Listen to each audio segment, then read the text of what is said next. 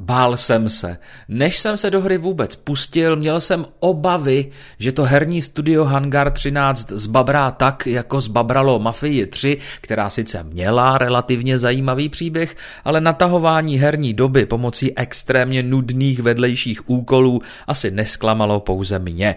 Přesto jsem remake kultovní mafie předobjednal, během víkendu dohrál a rozhodně nebyl zklamán. Teď už víte, že staronovou mafii hodnotím kladně a dovolte mi v následujícím příspěvku vysvětlit proč. Původní mafii od Illusion Softworks jsem dohrál minimálně dvakrát a přiznám se, že jsem už několik let tajně doufal v okamžik, kdy se objeví oficiální remake.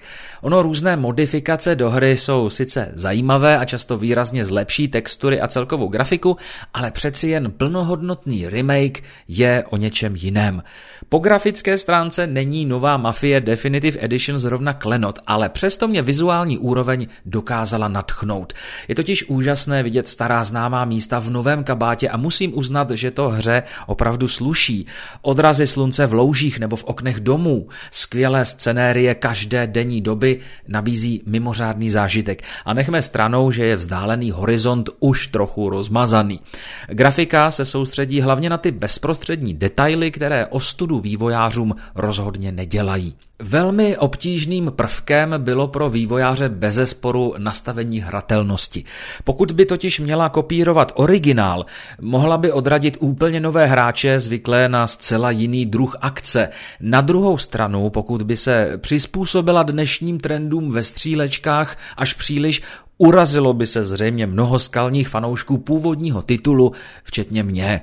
Kompromis byl proto nevyhnutelný a já jsem přesvědčen, že se povedl na výbornou. Během akčních scén byl cítit návrat ke kořenům, ale zároveň svěží kombinace útoku a krytí dodala soubojům potřebnou dynamiku.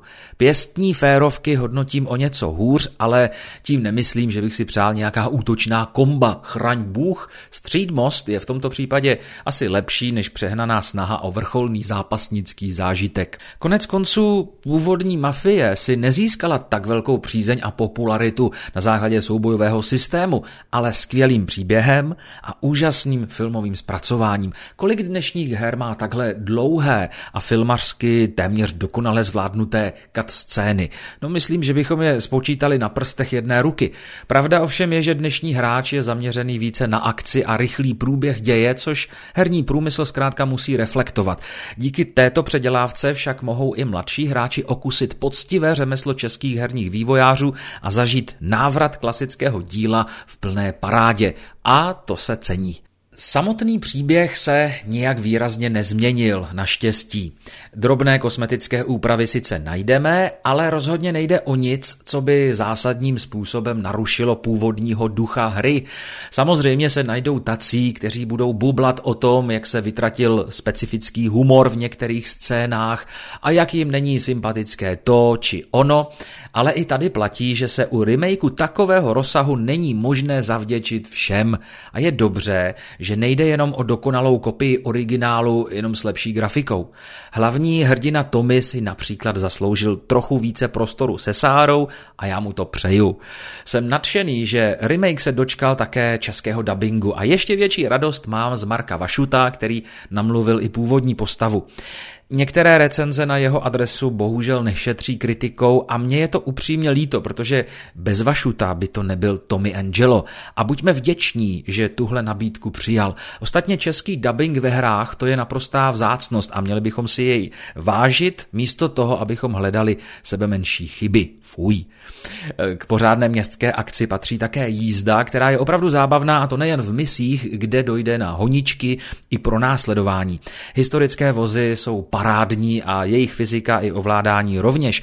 A pokud by vám snad něco nevyhovovalo, můžete zkusit přepnout na režim simulace. Obávaná závodní mise však obtížnosti předlohy zdaleka nedosahuje, ale díky simulaci si bez pochyby přivodíte srovnatelné zvýšení adrenalinu. Budu-li chtít určitě najdu řadu nedostatků, od chování umělé inteligence, zvláštního krytí nepřátel, až po nepřesnou střelbu, kdy headshot trefíte pouze smířením na horní část klobouku nebo čepice, nikoliv mezi oči.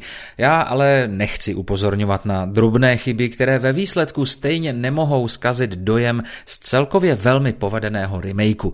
Pokud si pamatujete původní hru, nebojte se tuto novinku vyzkoušet a vám ostatním také neuškodí. Zážitek rozhodně stojí za to.